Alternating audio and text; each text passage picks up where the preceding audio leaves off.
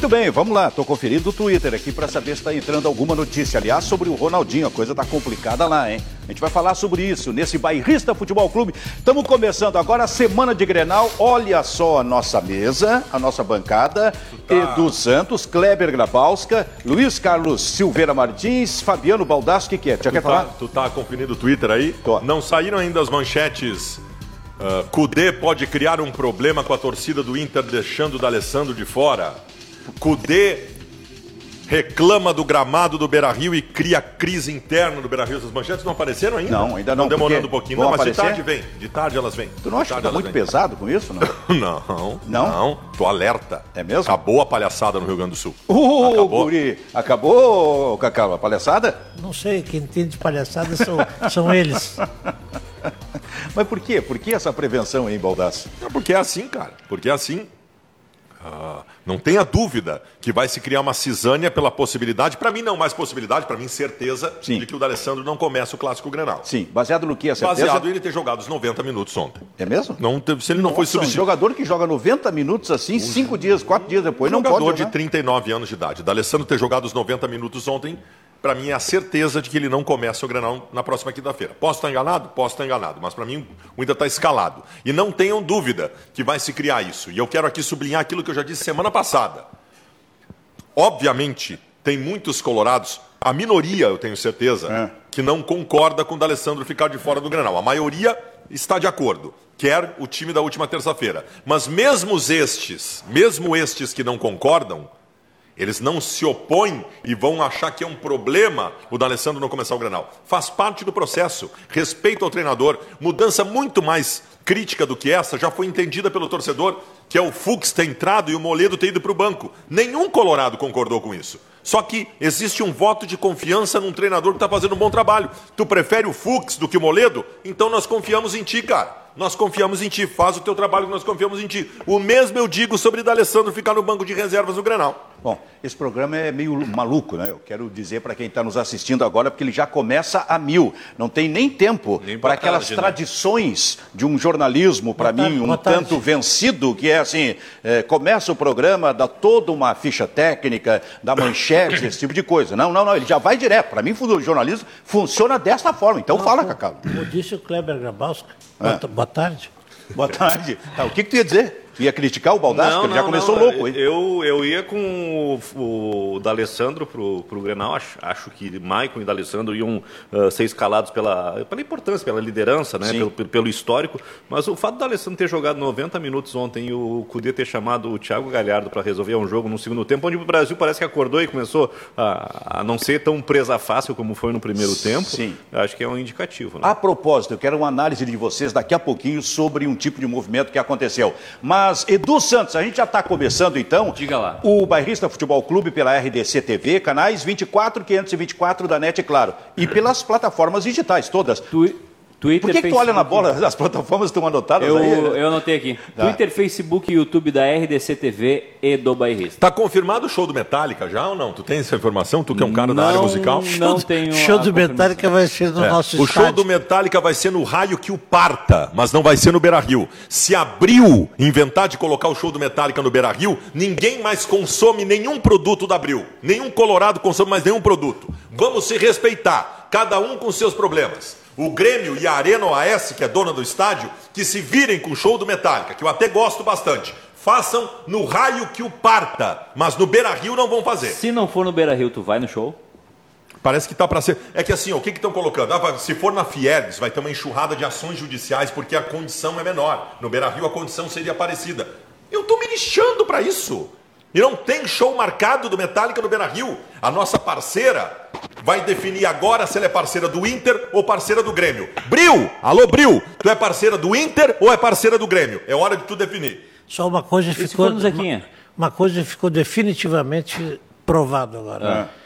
A Arena é um estádio de futebol. Quem manda é o Grêmio. Lá não tem show da Metallica, embora marcado. Lá tem jogo de futebol. Aonde vai ser, não me interessa. Agora, se for na Abril essa, que é dona do Beira-Rio, bom, tudo bem, é ótimo. Agora, na Arena vai ter futebol. Lá joga o Grêmio. Tu tem certeza?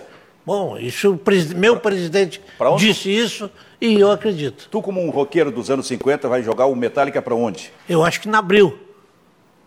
Abril é o melhor lugar, a dona do estádio. Abril. Não, mas não tem problema. Existe um acordo, um contrato, ao contrário do Grêmio.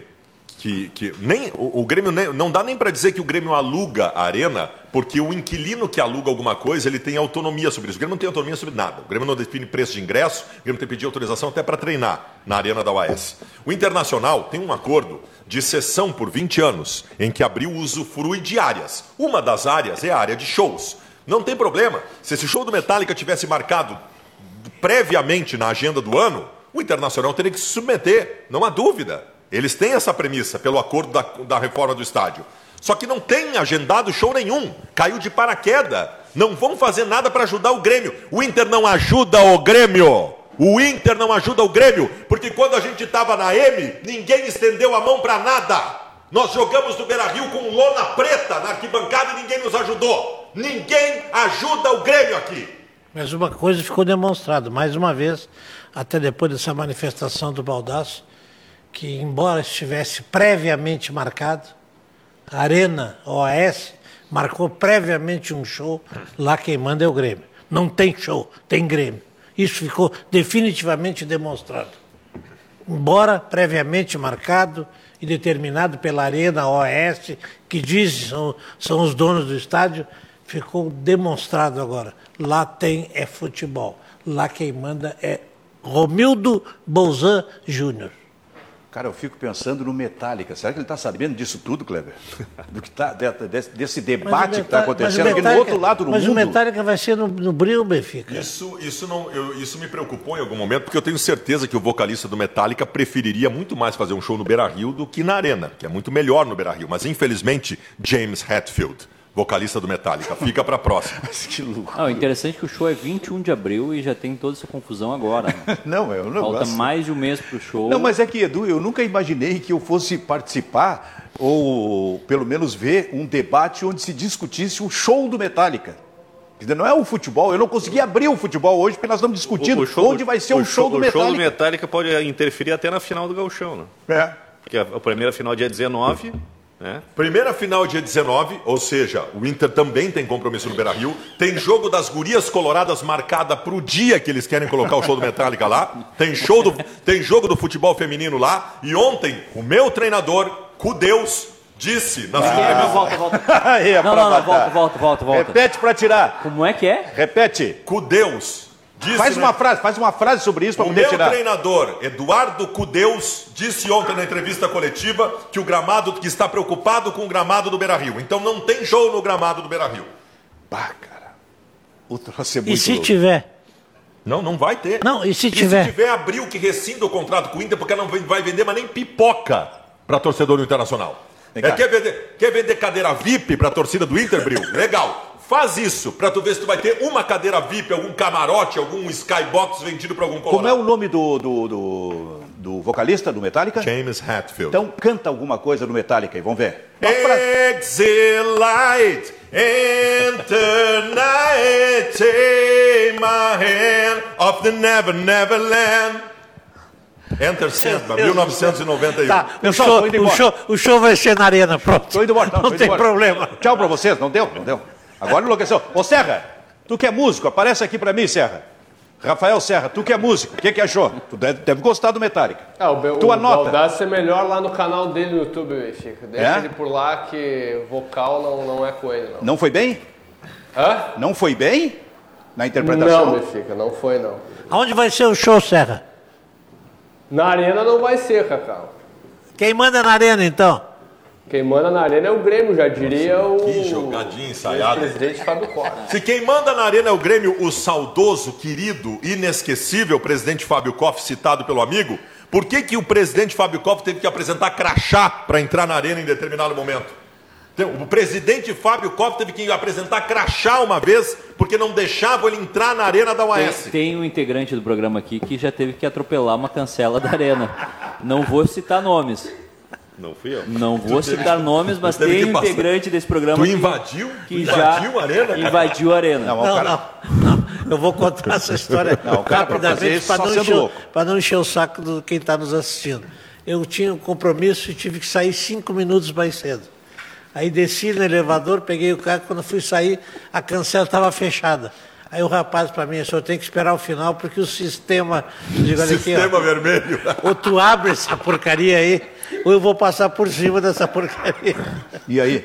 Aí não abriu, passei por cima. Pá! Cara... Estraguei meu carro. Vou contar uma história aqui. Um dia, Kleber Grabauska, eu fui transmitir um jogo do Grêmio em Sorriso, no Mato Grosso, pela Copa do Brasil. Nós paramos em Sinop. Tá? Não tinha hotel em Sorriso. Não tinha hotel em Sorriso, paramos em Sinop. Então a gente chegou no aeroporto em Cuiabá e de lá nós pegamos um ônibus até Sinop. Longe pra caramba. Nós devemos ter levado de ônibus, eu calculo que umas 5 horas mais ou menos. 4 horas e pouco. É? E o Grêmio indo pra lá também de ônibus. Só que faltou um dirigente do Grêmio que não foi naquele dia... Porque eu acho que ele tinha uma audiência, alguma coisa aí em Porto Alegre. Ele foi no dia seguinte. Exatamente. Esse dirigente, ele não foi de ônibus de Cuiabá para Sinop. Ele locou um carro lá e foi ele sozinho dirigindo pela estrada rumo a Sinop, sem conhecer a estrada, porque ele nunca esteve lá.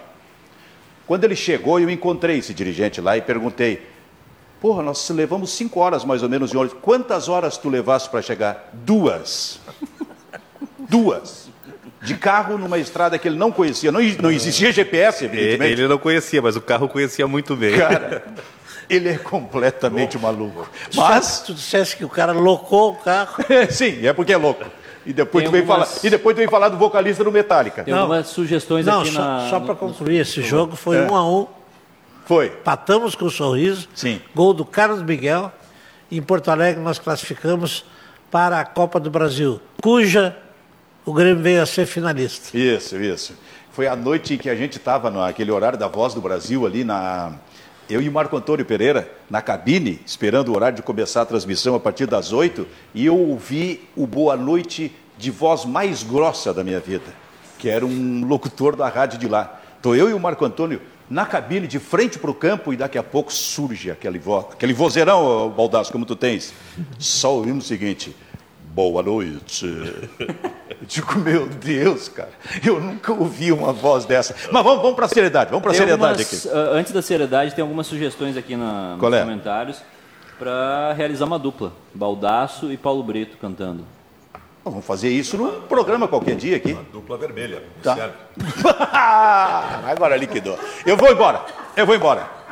Esse programa tem 40 dias de existência. Já tem, hoje foi consumado como o melhor momento da história. Nossa, eu vou te dizer, tá tudo louco. Kleber Grabauska, o Grêmio ganhou do Pelotas 1-0, agora é pauta de seriedade, nem que seja por 30 segundos. Acho que o Grêmio se definiu ontem, né? Se tinha alguma dúvida a respeito da possibilidade de Thiago Neves e Jean-Pierre, o Jean-Pierre, por incrível que pareça, voltou melhor do que o Thiago Neves, mas ainda é insuficiente. O Maicon começa o jogo e eu acho que o Jean-Pierre, ao natural, vai ficar como primeira opção em relação ao Thiago Neves, que por enquanto é a grande decepção. E o Caio Henrique também se escalou ontem com a presença do Cortez. Sabe o que eu achei, Kleber, no jogo do Grêmio ontem, com o Thiago Neves? Ele está completamente fora de forma, isso é indiscutível. Mas eu achei o Thiago Neves, e não vou elogiar jogador simplesmente por ser gremista, achei o Thiago Neves omisso no jogo. Não chamou para si o jogo em nenhum momento. Foi burocrata, deu um passo para cá, um toque para cá, um toque para lá. Ele não assumiu ainda a função que o Renato pretendeu dar a ele no jogo de ontem. Então, eu também concordo com o Kleber, eu acho que ele não tem nenhuma chance de sair jogando o Grenal. E eu acho que está amadurecendo aí o Pepe no time do Grêmio. O Renato que arrume uma outra maneira de escalar o time do Grêmio, ou que tenha um esquema alternativo. O Pepe está jogando demais, cara. É, né? É mas o Pepe vai jogar o time do Grêmio, eu não sei da coincidência das datas, quando o Everton for convocado para a seleção. É. Aí o Pepe assume naturalmente a posição do Everton. Ele fez uma boa partida ontem. Por exemplo, os 2 últimos jogos dessa fase do Campeonato Gaúcho ele vai jogar. O Everton estará na seleção. Eu acho que o PP não foi sensacional muito. Não, mas é o cara que decide o jogo. Decide o jogo. E a característica, na verdade, né? Cara, eu fico vendo o Thiago Neves e tomara que melhore até, né? Não sinto isso, essa possibilidade.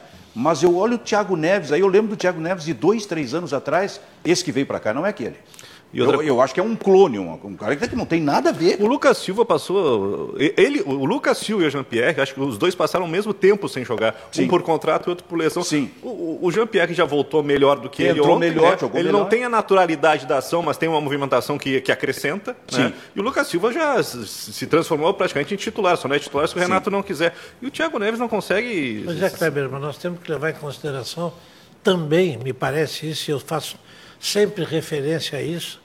Nós temos que levar em consideração que o Thiago Neves tem 34 anos, o Lucas Silva tem 26 e o Jean-Pierre tem 21. A gente tem que levar em consideração a idade. Está aqui o Fabiano do meu lado dizendo que, pelo fato do Alessandro não ter jogado ontem, não vai jogar o Grenal porque tem 39 anos. Isso conta, não há nenhuma dúvida que isso conta. Cara, deixa, eu quero até perguntar. O Fux tem 20 e poucos anos, jogou ontem e vai jogar o Grenal. Eu até quero perguntar para a nossa interatividade aí. O que o Grêmio deve fazer nesse... O que o Renato deve fazer? Escala o time com os 3 volantes? Estou perguntando para a torcida do Grêmio. Por que tu está me olhando aqui? Mas o Grêmio... Eu não estou pedindo a tua opinião. O Grêmio está escalado. Mas não é isso. Eu quero saber a opinião do torcedor sobre isso. Um time com 3 volantes ou um time com Jean-Pierre? Aliás... Não tem alternativa nesse momento, meu filho. Não tem nenhuma. Nesse momento não tem alternativa. Vão jogar... Os Maicon, Lucas Silva e Mateuzinho. Eu só quero saber da opinião do torcedor. E quero perguntar para o Rafael Serra aqui, na redação da RDC TV com a gente. O time está definido, né? Está definido, Benfica. Até assim, antes da entrevista do Renato, ontem, e pela impressão que a gente teve do jogo, e até na interatividade, a gente estava fazendo o jogo no Bairrista, e comentava que, olha, o Jean-Pierre em 30 minutos... voltando aí de lesão de 5 meses, ele fez muito mais que o Thiago Neves. E eu não tenho dúvida, Benfica, se o Grenal fosse daqui 2 semanas, por exemplo, com 2 jogos aí, até chegar o Grenal, o Jean-Pierre seria titular do Grenal. Sim. Aí o Renato só ia decidir quem iria sair, se o Maicon ou o Lucas Silva. Mas como está em cima, Benfica, e até pela entrevista do Renato ontem, que praticamente escalou Maicon, Lucas Silva e Mateuzinho... o Jean-Pierre, neste momento, vai ficar no banco. E ontem o Renato falou que o Thiago Neves e o Jean-Pierre ainda estão sem ritmo e não vão começar o Grenal. Ficam no banco de reserva. Mas o Jean-Pierre, talvez, no outro jogo já comece. Aí sim. Eu não sei se é Libertadores. O Grêmio tem Libertadores semana que vem, não? Contra a Católica. Contra a Católica? Isso. Aí eu acho que há a possibilidade, sim. É. Onde é esse jogo contra a Católica? Na Católica. Lá no Chile. É no Chile. É, exatamente. Kleber Grabauska. Só mais uma coisa, aproveitando o Serra ali. Será que o Grêmio já não está de olho em um outro centroavante? O Grêmio? É. Para contratar? Para contratar. O Luciano, eu acho que não. Ferreirinha saiu, o Luciano, eu acho que não é do setor. E só tem o Diego Souza, né? E aí, Serra? Não, a informação que o Grêmio está no mercado, sim, há algum tempo, Benfica. Vamos lembrar que o Grêmio tentou aí o Diego Souza, vamos dizer assim, Benfica. É um negócio de ocasião com um jogador que o Renato confia, que tem identificação com o Grêmio. Custo baixo, né? Vem por produtividade, um salário ali naquele patamar de entrada dos jogadores do Grêmio. Mas o Grêmio está, sim, a direção no mercado, atrás de um centroavante. O que esbarra? A questão do valor, né? O Pedro era um jogador caro, o Grêmio chegou até o seu limite, mas o jogador até pela questão financeira e do ambiente e tal, preferiu jogar no Flamengo. Então, mas o Grêmio está sim no mercado para tentar trazer o centroavante que venha a ser o titular e quem sabe unanimidade entre torcedor, imprensa, enfim. Mas Serra, eu tenho a seguinte opinião em relação ao centroavante. O centroavante que seja caro e que venha para a equipe e, nesta equipe, ele corresponda, faça gols decisivos especialmente, gols de título, como fez o Jardel, vou usar um exemplo apenas, ele passa a ser barato. É um investimento, não é uma despesa. Kleber Grabauska, o Inter ganhou 2-0. E... apresentou um jogador que já foi aclamado e adotado pela torcida no primeiro jogo, né? O Saravia, né? É o jogador que faz a movimentação que o Coudet quer, Silvio, e entrou com naturalidade. A ponto do jogo no primeiro tempo, né? O atacante marcar o lateral. Né? No segundo tempo, o D'Alessandro meio que incentivou a consagração do Java. Lógico que do Saravia, né? O corredor da direita muito bem preenchido. O primeiro gol do Internacional é a jogada dele, né? Um cruzamento de qualidade. Ontem o Internacional apresentou uma variação. Com o Gustavo, eu não sei se foi orientação do Coudet, o Internacional usou demais os laterais e a jogada aérea. O Internacional sempre tentava jogar em penetração, infiltração, bola pelo chão. Ontem o Internacional, no primeiro tempo, teve 7 lançamentos para dentro da área, procurando o Gustavo. E o Gustavo, por enquanto, né, é só Gustavo, não é Gustavo, né? Não é só pelo Cudeus que tu tá apaixonado. Tu também te apaixonaste pelo lateral argentino. Pelo lateral direito. Mas eu não quero começar sobre isso. Primeiro eu quero comemorar, além das individualidades que foram bem, o fato de que o Internacional tem um modelo de jogo e que os jogadores cumprem rigorosamente, seja quais jogadores forem, seja em qual jogo for, de qual competição for, este modelo é rigorosamente seguido. E o jogador que entra, ele tenta executar. Alguns não conseguem, vou te dar um exemplo. O Guilherme Pato ontem não estava à vontade naquela função que foi colocada. Né? Não estava à vontade, não é ali. Ele tem que jogar mais à frente. Ele não estava à vontade. Então, assim, acontece, mas ele estava lá para tentar executar a função que o Coudet pediu para ele. Eu quero fazer a defesa dos mal falados. Ontem no Twitter, quando terminou o primeiro tempo, Kleber Grabauska, o primeiro tempo, eu disse que o Patrick era o melhor em campo até então. O Patrick fez os gols no segundo tempo. Vários colorados vieram me xingar. Do tipo assim, o Patrick não joga... São pessoas que já estão com o conceito concebido. Já sabem quando o Patrick vai entrar em campo que, independente do que ele faça, ele vai dizer que o Patrick não jogou nada.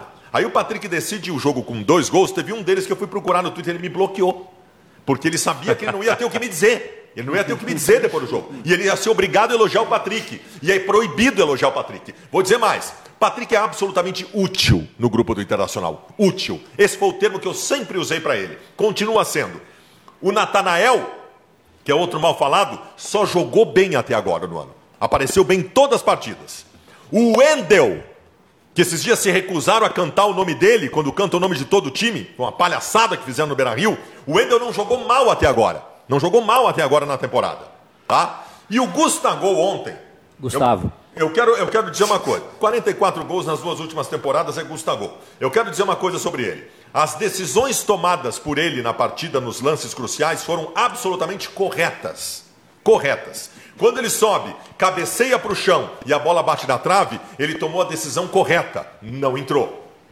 Aí é o erro de cálculo, mas a decisão foi correta. Quando ele se antecipa ao zagueiro na pequena área para concluir a gol a queima-roupa e o goleiro faz uma super defesa, o movimento e a decisão dele foram corretas. Então assim, eu não acho que o Gustavo tenha feito uma partida ruim pelos gols que perdeu, pelos gols que errou. Porque esse é um jogador que afinando a bola vai entrar. Eu faço questão de fazer essa defesa daqueles que são xingados, às vezes, de forma gratuita. Eu quero colocar mais um na lista ontem. Ontem foi a melhor partida do Nonato sobre a administração do Coudet. Também. Acho que até poderia ter ficado no time para dar uma... O Nonato, em determinado momento, no primeiro tempo, fez aquilo que a gente falava aqui, que o Lindoso, nessa função, não conseguia fazer, que era entrar na área para chutar. E aquilo que o Coudet queria que ele fizesse quando chegou no Beira-Rio. E o Nonato não deu resposta. Ontem, no primeiro tempo... E ontem quem foi musto foi o Fux. Né? O Lindoso pouco apareceu. O Lindoso e o Danilo Fernandes não trabalharam no jogo. O Danilo, porque não teve chute a gol do Brasil de Pelotas no primeiro tempo. E o Lindoso, eu não sei se ele está meio receoso, né, de ter saído do time. E ontem a administração, aquela saída de bola, o passe rompedor de linha, era do Fux muito à vontade, jogando praticamente na intermediária de ataque do Brasil. E a respeito do Gustavo, o Inter teve 13 chances de gol no mínimo, 13 chances de gol, 6 com o Gustavo. Tu que é isento, Edu Santos, concorda com tudo isso? Concordo, Silvio. Eu só não concordo com essa pecha de Gustavo, porque ainda está devendo, né? Gustavo, acho que ele jogou 2 jogos.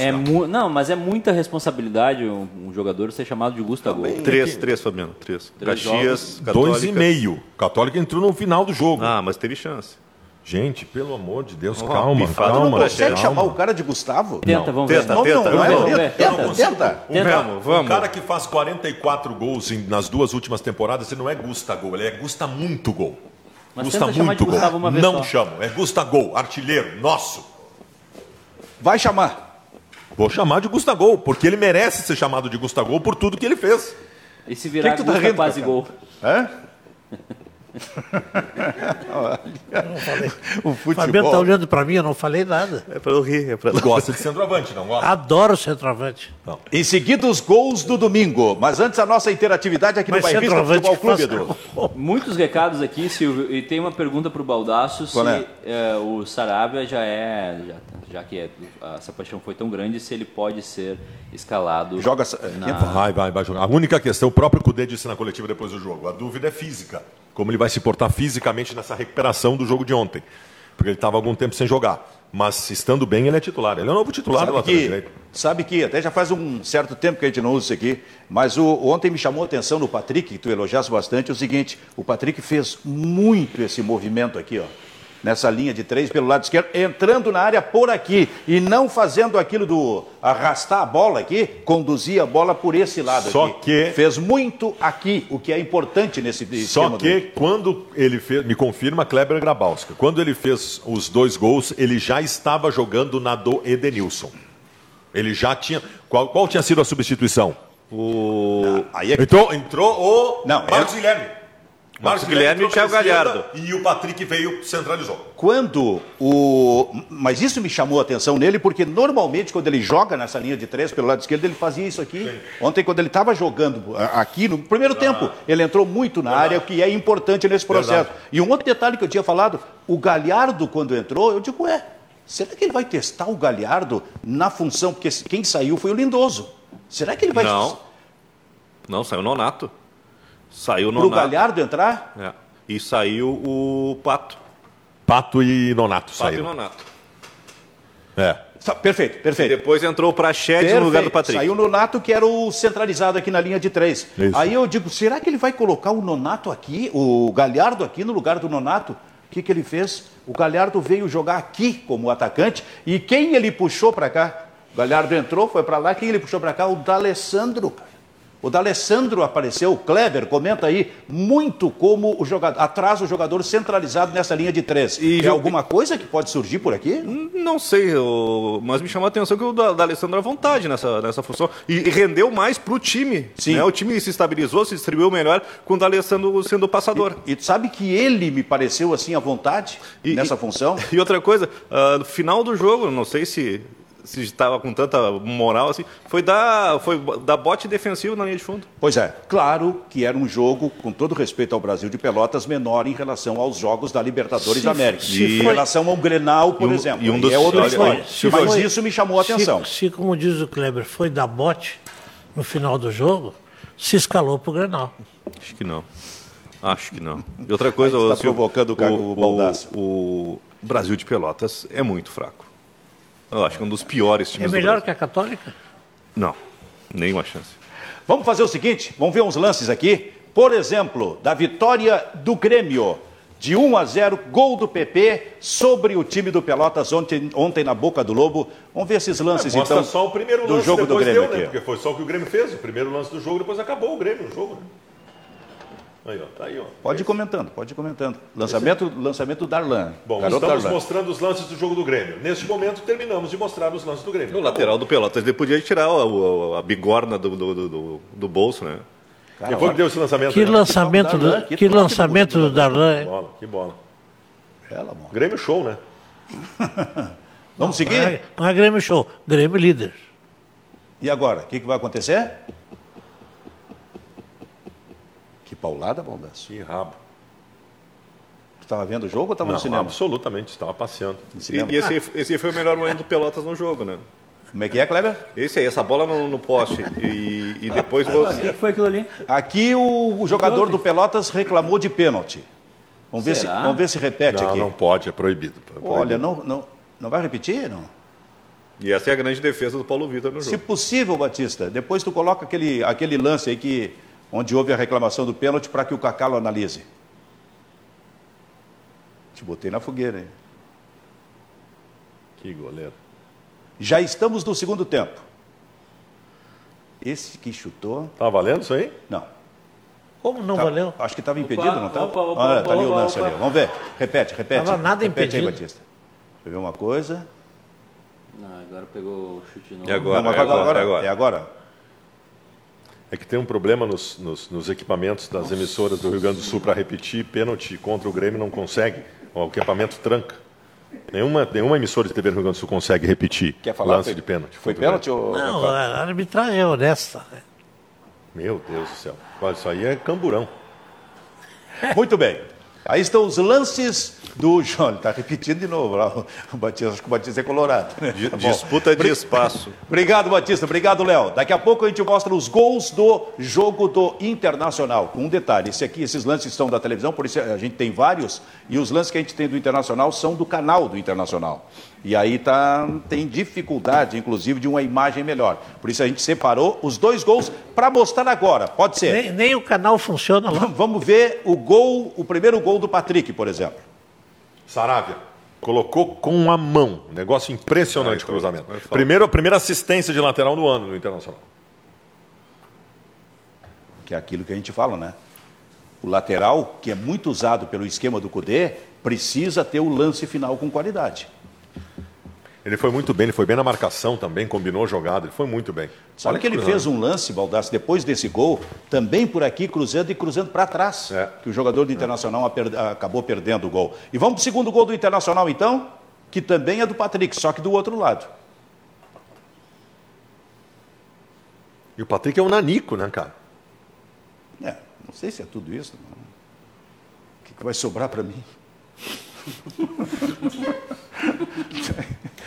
Só que assim, Benfica, respeita. Deixa eu te dizer uma coisa. O Internacional teve nos dois últimos jogos, prestem atenção nisso. Nos dois últimos jogos o Internacional... Obrigado, Batista. Obrigado, Léo. Nos dois últimos jogos o Internacional teve 50 finalizações.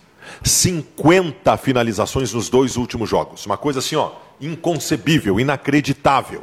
Porém, obviamente que este é um dado positivo. O Inter fez 5 gols em 50. Ou seja, o Internacional está fazendo um gol a cada 10 finalizações. Eu não digo que o Brasil de Pelotas, sim, é um nível inferior de qualidade. A Católica eu não considero. Mas nós vamos enfrentar adversários mais fortes a partir de agora. Tu não pode precisar de 10 finalizações para fazer um gol. Não pode. Porque vai ter jogo que tu vai ter 3, 4 possibilidades de finalização. Sim. E tu vai ter que decidir. Então, assim, ao mesmo tempo que eu comemoro que o Inter finalizou 50 vezes em 2 jogos, a efetividade precisa ser maior. Estou saindo daqui, estou indo para a rodoviária de Porto Alegre, porque eu estou sem dinheiro para ir de avião, comprar uma passagem para ficar bem longe da cidade, no Grenal. Já pensaram? 10 finalizações no Grenal? O Fábio Assunção diz aqui no nosso Facebook: acho melhor jogar com 5 volantes e 3 zagueiros para não ser goleado pelo Liverpool dos Pampas. Eu já disse isso. Também tem um recado aqui do Ricardo Corrêa: esse lance do pênalti parece o Kleber pelo Labarca. O Kleber jogava assim. Ele não vai falar nada. Tem resposta? Não? Nunca ganhou do Labarca e fica cantando brincadeira. Cacau. Alguém está com medo do Grenal? Não, ou é ironia? Eu não estou com medo, Benfica, eu estou aterrorizado. É? Um time que faz 50 chances de gol em 2 partidas, ou 28, ou 30, ou 40, que tem os melhores jogadores do mundo. O Liverpool é muito pouco perto do Internacional. O Liverpool é muito pouco. Eu estou preocupadíssimo. O Liverpool perdeu esses dias, Cacau. É? O Liverpool perdeu esses dias. O Internacional perde o Grenal há 3 anos também, isso eu não vou falar aqui, porque esse ano a coisa está diferente. É o cu Deus, coitado de Deus aí, não tem nada a ver com isso. Olha só, daqui a pouco a gente vem com a com os resultados dos jogos do final de semana do Campeonato Gaúcho e a classificação. Teve coisa interessante, está mudando. Essa rodada aí meio definiu quem vai para que lado. Olha, né? Bom, mas eu quero o seguinte, tem uma revolução acontecendo no Rio Grande do Sul em termos de transmissão, hein? E eu estou falando, acho que com todo o direito e mesmo que participe desse processo, mas acho que isso é preciso enfatizar. Todos os jogos no final de semana do campeonato da divisão de acesso são transmitidos. Todas as torcidas do interior do estado, sem precisar sair da sua cidade, pode assistir o jogo do seu time. Aí eu quero chamar... Júnior Maicá, vem aqui para dividir essa parceria, por gentileza, com o Edu Santos, explicando isso que ocorreu no final de semana. Até o Capivara Futebol Clube também. Até o Capivara. Se estiver na divisão de acesso, Tô ligando aqui o microfone sem fio aqui. É o Capivariano Futebol Clube. Júnior Meicá, bate uma bola aí com o Edu para falar sobre isso. Bom, primeiro agradecer, Silvio, aqui a participação no Baldasco Show de hoje.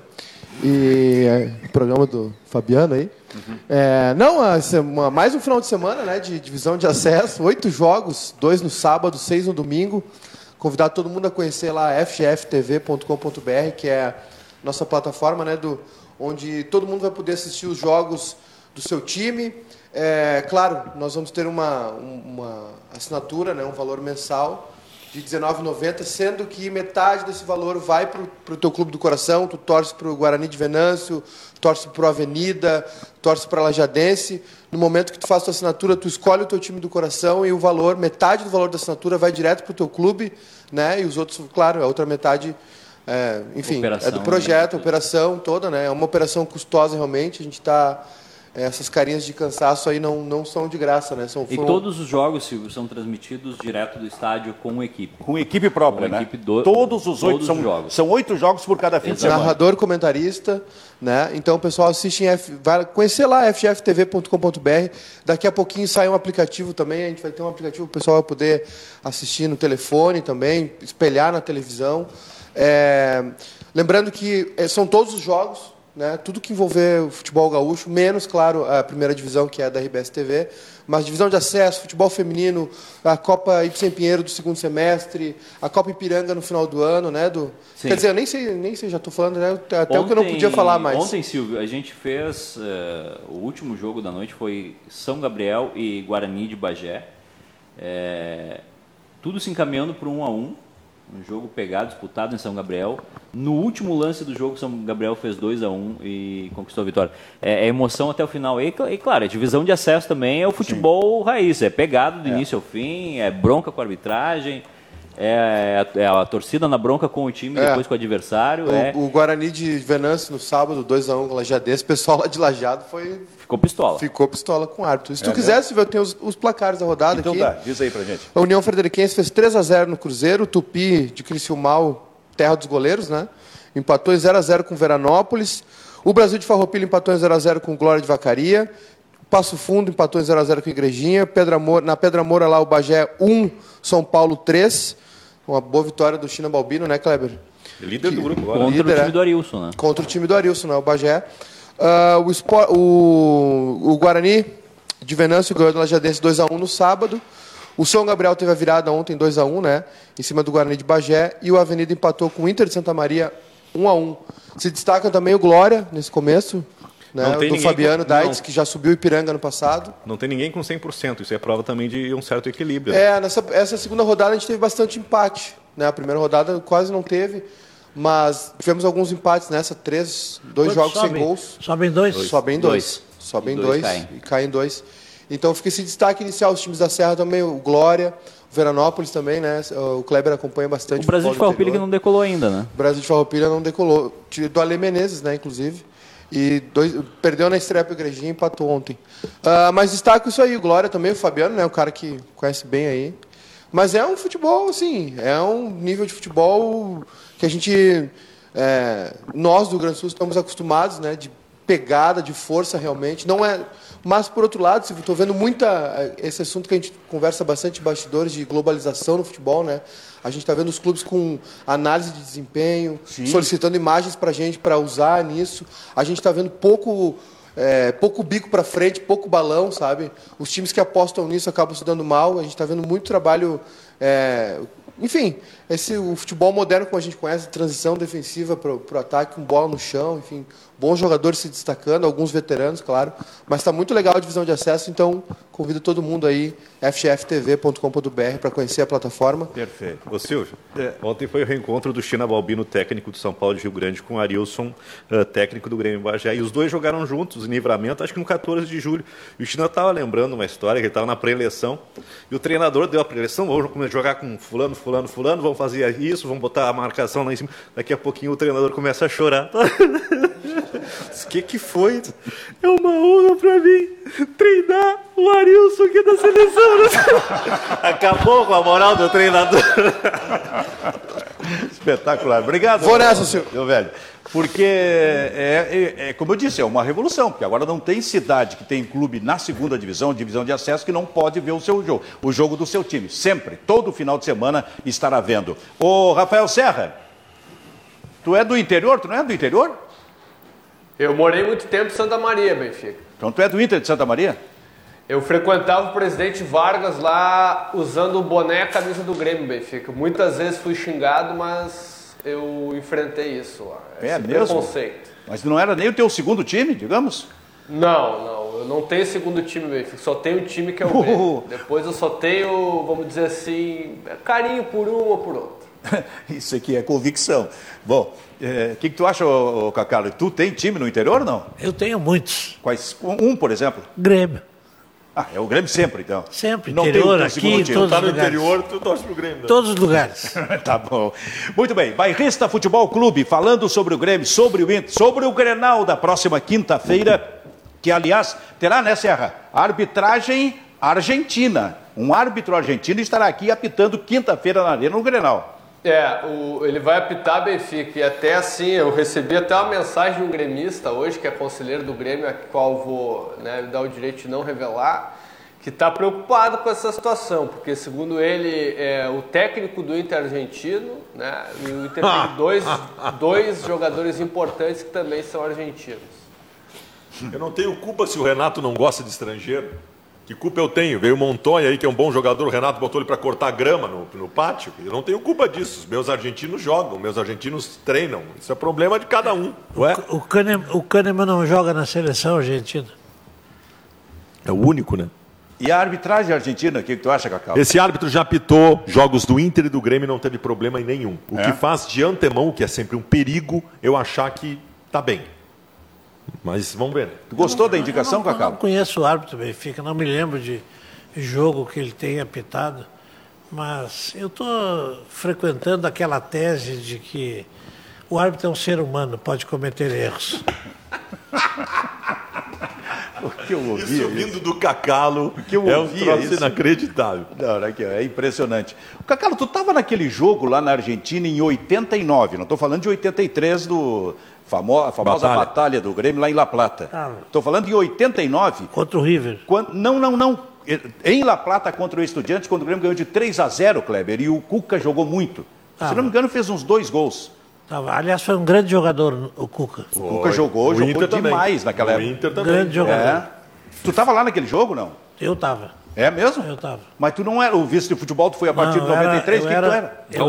Eu era o vice jurídico. Vice jurídico? E viajava sempre?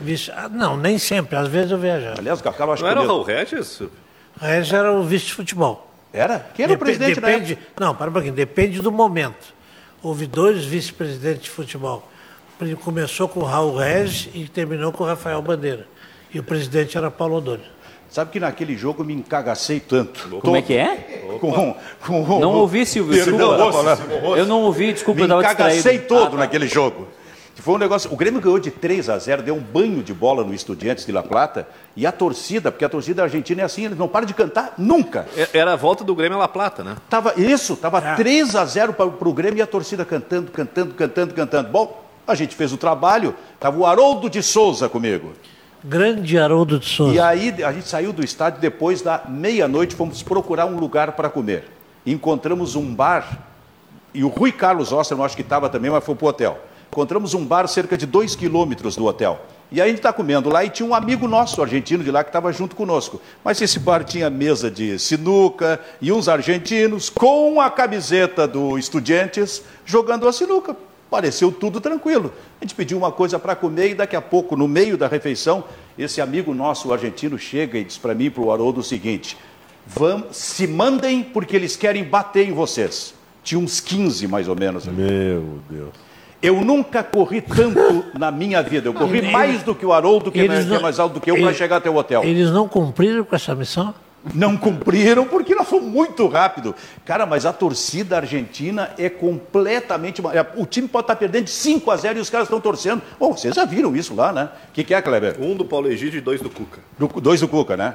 É. E com o Paulo Egídio, 89, o ano que o Grêmio foi campeão da Copa do Brasil. E Cláudio Duarte, o técnico. Silvio, esse final de semana teve uma imitação grosseira no Clássico de Minas Gerais, entre Atlético e Cruzeiro. Imitaram o aviãozinho do Cacau e colocaram um helicóptero. Como aviãozinho do Cacau? Para aí, tchê. Não é teu aviãozinho? Que aviãozinho? Que história é essa que vocês espalharam por aí? Ah, desculpa. Tem nada a ver com esse aviãozinho. Absolutamente nada. Tá bom. Mas a torcida do Atlético Mineiro contratou um avião para passar com todo preto, com um B por cima do estádio do Mineirão, se eu não me engano. Fazendo alusão à queda do Cruzeiro para a Série B do Campeonato Brasileiro. Inspirado em alguém. Nossa, exportação. Inspirado em alguém. Produto totalmente gaúcho. Mas o show do Metallica... Ei, Baldasco, vamos ao show do Metallica? Não. Quem é que vai? Não, o Baldasco vai cantar de novo. Eu gosto muito do Metallica. Acho uma grande banda, gostaria muito de ir no show. Eu lamento por aqueles que compraram o ingresso para o show na Arena OAS, vão ter que assistir na Fiergs, porque é uma estrutura menor, mas infelizmente tem uma coisa maior que tudo isso, que é a rivalidade, e o Internacional não vai ajudar o Grêmio, e ponto final. Mas onde é que vai ajudar o Grêmio Internacional? Não vai, porque o Grêmio e a Arena porto-alegrense que se virem. Internacional tem os seus problemas, o Grêmio tem os seus. Não, mas eu não vou estragar meu gramado, tirar o jogo das gurias coloradas, comprometer uma possível final de Campeonato Gaúcho, porque o Grêmio resolveu que o show não vai ser lá. Por que eu tenho que ajudar? Mas vamos deixar bem claro, não vai ajudar o Grêmio em nada. Do Grêmio está resolvido. Não vai nessa. Não vai ser na Arena. Aonde vai ser, não é problema do Grêmio mais. Abril agora vai ter que discutir com a Metallica. Resultados do final de semana do Campeonato Gaúcho, vamos colocar na tela aqui para a gente analisar os resultados. O Juventude perdeu para o São José por 1-0. Em seguida a gente analisa isso aqui, ó. O Pelotas perdeu para o Grêmio. O Aimoré, rapaz, com Hélio Vieira, foi a Erechim e goleou o Ipiranga por 5-1. Silvio, oi, diga. Lá em Erechim ontem tinha a história de que o Paulo Henrique Marques estava trocando o Ipiranga pelo Juventude. O Juventude não vai contratar um técnico que leva 5-1 em casa. Pois é. Mas pode perder o técnico? Eu acho que não. Ainda assim? Do Ipiranga? 5-1. Sim, não, o Juventude pode perder o técnico? O Juventude está na zona de rebaixamento, né? Tem uma crise lá que está crescendo, né? Teve um time que tomou 5-2 em casa e o presidente queria demitir o treinador no intervalo. Foi seguro. Eu conheço a história de cabo a rabo. Hélio dos Anjos, bom treinador. O Novo Hamburgo ganhou de 2-1 do Novo Hamburgo? Do Esportivo. Não, do Esportivo. É como se ele tivesse ganho do Novo Hamburgo. Todo dia tem uma surpresa. Sim. Mas ali tá certo. É que aqui a gente... Aqui nós fugimos do comum aqui também. Não é a obviedade. O Inter ganhou do Brasil de 2-0. Dá para dizer que dessa vitória o Novo Hamburgo se superou. É por isso que está assim. É verdade. E o São Luís ganhou do Caxias. Não, hoje. É hoje o jogo. Mano. Vamos fazer o seguinte. Vamos colocar aqui... Silvio, rapidinho, se o São Luís ganhar do Caxias hoje, o Juventude vai para a degola, né? Pois é, por isso é que a gente vai ver a classificação aqui. Vamos colocar a classificação dos dois grupos aqui. Olha, no grupo do Internacional, essa é a situação. O Inter e o Novo Hamburgo... Olha o que é o Novo Hamburgo.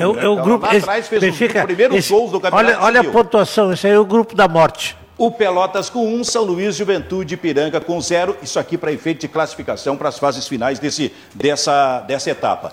E no grupo do Grêmio, Grêmio e São José. São José já ganhou as duas. Os dois com 6, Aimoré com 4, o Esportivo com 3, Brasil de Pelotas com 3 e o Caxias com 1. Tudo vale, repito, para classificação para a parte final deste segundo turno. Mas o mais importante vem agora, na classificação. A classificação geral do campeonato. Interpreta para a gente aí, Edu. O Juventude e o São Luís estão praticamente rebaixados. O Juventude eu não coloco como rebaixado. O Juventude tem de onde tirar. Mas a crise é forte. Mas de onde, Kleber? O Juventude não consegue ganhar em casa. O Novo Hamburgo foi fazer os primeiros gols nessa rodada no campeonato. Nem gol tinha feito ainda. O Juventude já tem 6 pontos. O Juventude dá uma sacudida. O São Luís tem um jogo hoje. Quando digo que o time não vai cair, é porque não vai cair. Sabe disso? Até porque Juventude é time grande. E time grande não cai. E eu acho que a rodada... Enfim, com muito talento no Baldasco. Repete o que eu te dizer. O Juventude não vai cair, porque quando eu digo que um time não vai cair, ele não cai. Muito bom. Essa aí também vai ser tirada. Já prepara o Juventude na divisão de acesso. O Aimoré com a vitória está escapando. É, né? São José grande e vitória do São Aimoré. José e o Aimoré com as vitórias, eles se distanciaram da zona de rebaixamento e eu acho que já se definiu quem está na degola. Tem 5 ameaçados. Tem mais 3 jogos para cada time. Mais 3 jogos? Mais 3. Olha aqui. 3 ou 4? 3. São 6 rodadas. Sim, porque é uma mais que no primeiro turno. Não, porque... não, tem mais 4. Então faltam 4. Mais 4. Porque deu 2. Mais 4, são 6 rodadas no retorno. Baldasso, daqui para baixo está a confusão, né? É isso aí. Aqui, Brasil, Novo Hamburgo, Pelotas, Juventude e São Luís. E a briga da melhor campanha da dupla Grenal, ela só vale para fins de decisão de turno, né? Porque decisão de campeonato não tem mais. Lembrando que o São Luís joga hoje com o Caxias em casa, é isso, né, Edu? Isso. Se ganhar o jogo, sobe para cá. Se ganhar, já passa para 7 e derruba o Juventude para a lanterna. O São José, o Ipiranga e o Esportivo, no geral, tem a mesma... Ah, é que o Caxias não jogou essa rodada ainda, né? O Caxias joga hoje, né? Joga hoje. Por isso que tem... Rafael Serra, diz pra gente aqui qual é a tua opinião. Quem é que vai cair pra ti, hein? Vendo essa classificação. Ah, Benfica, eu vou dizer o seguinte. O Novo Hamburgo fez os primeiros gols no Gauchão, mas eu acho que tá fadado aí a cair, viu? E acho que a Luz Alta continua pra mim em cima do São Luís, viu, Benfica? Pois é. O Novo Hamburgo subiu pra 6 pontos, né? É, eu sei, mas é que tem alguns jogos ainda. Não sei, Benfica. Eu tô ainda que o Novo Hamburgo vai cair, viu, Benfica? É? Eu tô com esse cutuco aí. Porque o Kleber, tu falasse na tradição do Juventude, né? Que ele tem de onde tirar alguma coisa. É, e ano retrasado também, foi a mesma situação com o Julinho Camargo até a última rodada. Estava disputando classificação para uma semifinal e, ao mesmo tempo, fuga do rebaixamento, né? Sim. E daí, na última rodada, não conseguiu a classificação, mas fugiu do rebaixamento. Não podemos esquecer, por uma medida de justiça, que o Juventude já foi campeão da Copa do Brasil, na casa do adversário, goleando o adversário. Juventude foi campeão da Copa do Brasil diante de 50 mil pessoas na casa do adversário. Não, foi goleando. Não, foi na frente de 100 mil pessoas, porque foi Maracanã. Contra o Botafogo. Ali tu tá falando da semifinal. Ah, da semifinal. Na semifinal. Desculpa. Mas foi campeão nesse ano. E eu gostaria de dizer que ainda não venceu a Copa do Brasil a Anapolina, que eu acho que luta fortemente para um dia vencer. Grenal para quantas pessoas na Arena? Serra, quinta-feira? Ah, Benfica, eu acho que podemos botar aí na casa dos 40 mil torcedores, viu? Mesmo sem o D'Alessandro não jogar, porque a torcida do Grêmio ela vai para ver o D'Alessandro, né? A gente sabe que em Grenal ela coloca mais gente para ver o D'Alessandro. Essa informação de que o D'Alessandro talvez não comece, é possível que diminua a torcida do Grêmio no estádio. É. Não, só disse pro D'Alessandro que o Maicon vai estar lá, viu, Baldasco? Esse certamente vai começar o jogo. Quem é Maicon? Não, quem é Dourado. Quem é Maicon? Muito bem. Lá no Paraguai, o advogado do Ronaldinho está tentando reverter essa situação de prisão preventiva, que até pode chegar a 6 meses, e pelo menos colocando uma alternativa para efeito de justiça de, se tiver que ser cumprido, prisão domiciliar. Tem até um apartamento já alugado pela família lá. Vai ter um campeonato de futsal no presídio. Isso aí é o seguinte, essa situação é delicada, ela é triste, mas a gente vai ter que fazer uma brincadeira aqui. O Ronaldinho é conhecido pelos rolês aleatórios. Ele aparece onde tu menos espera. Ronaldinho, semana passada, ele estava em Porto Alegre. Há 10 dias ele estava em Porto Alegre. 10 dias depois, ele está sendo convidado para jogar um torneio de futebol onde ele está preso na cadeia. Esse é o maior rolê aleatório da história do planeta Terra. Isso é inacreditável. Mas é um baita reforço, né? Imagina. O time que contratar o Ronaldinho lá, acho que já deve estar negociando. 30 segundos para encerrar, Cacau. Eu fico muito triste com tudo que está acontecendo com o Ronaldinho, mas é tudo aquilo que ele plantou na sua vida. Silvio, por favor, Kleber Grabauska tem um... Ronaldinho trocou de esporte, né? Por quê? Deixou o futebol e foi pro xadrez. Muito bem. A gente fica por aqui com o Bairrista Futebol Clube. Voltamos amanhã. Tchau.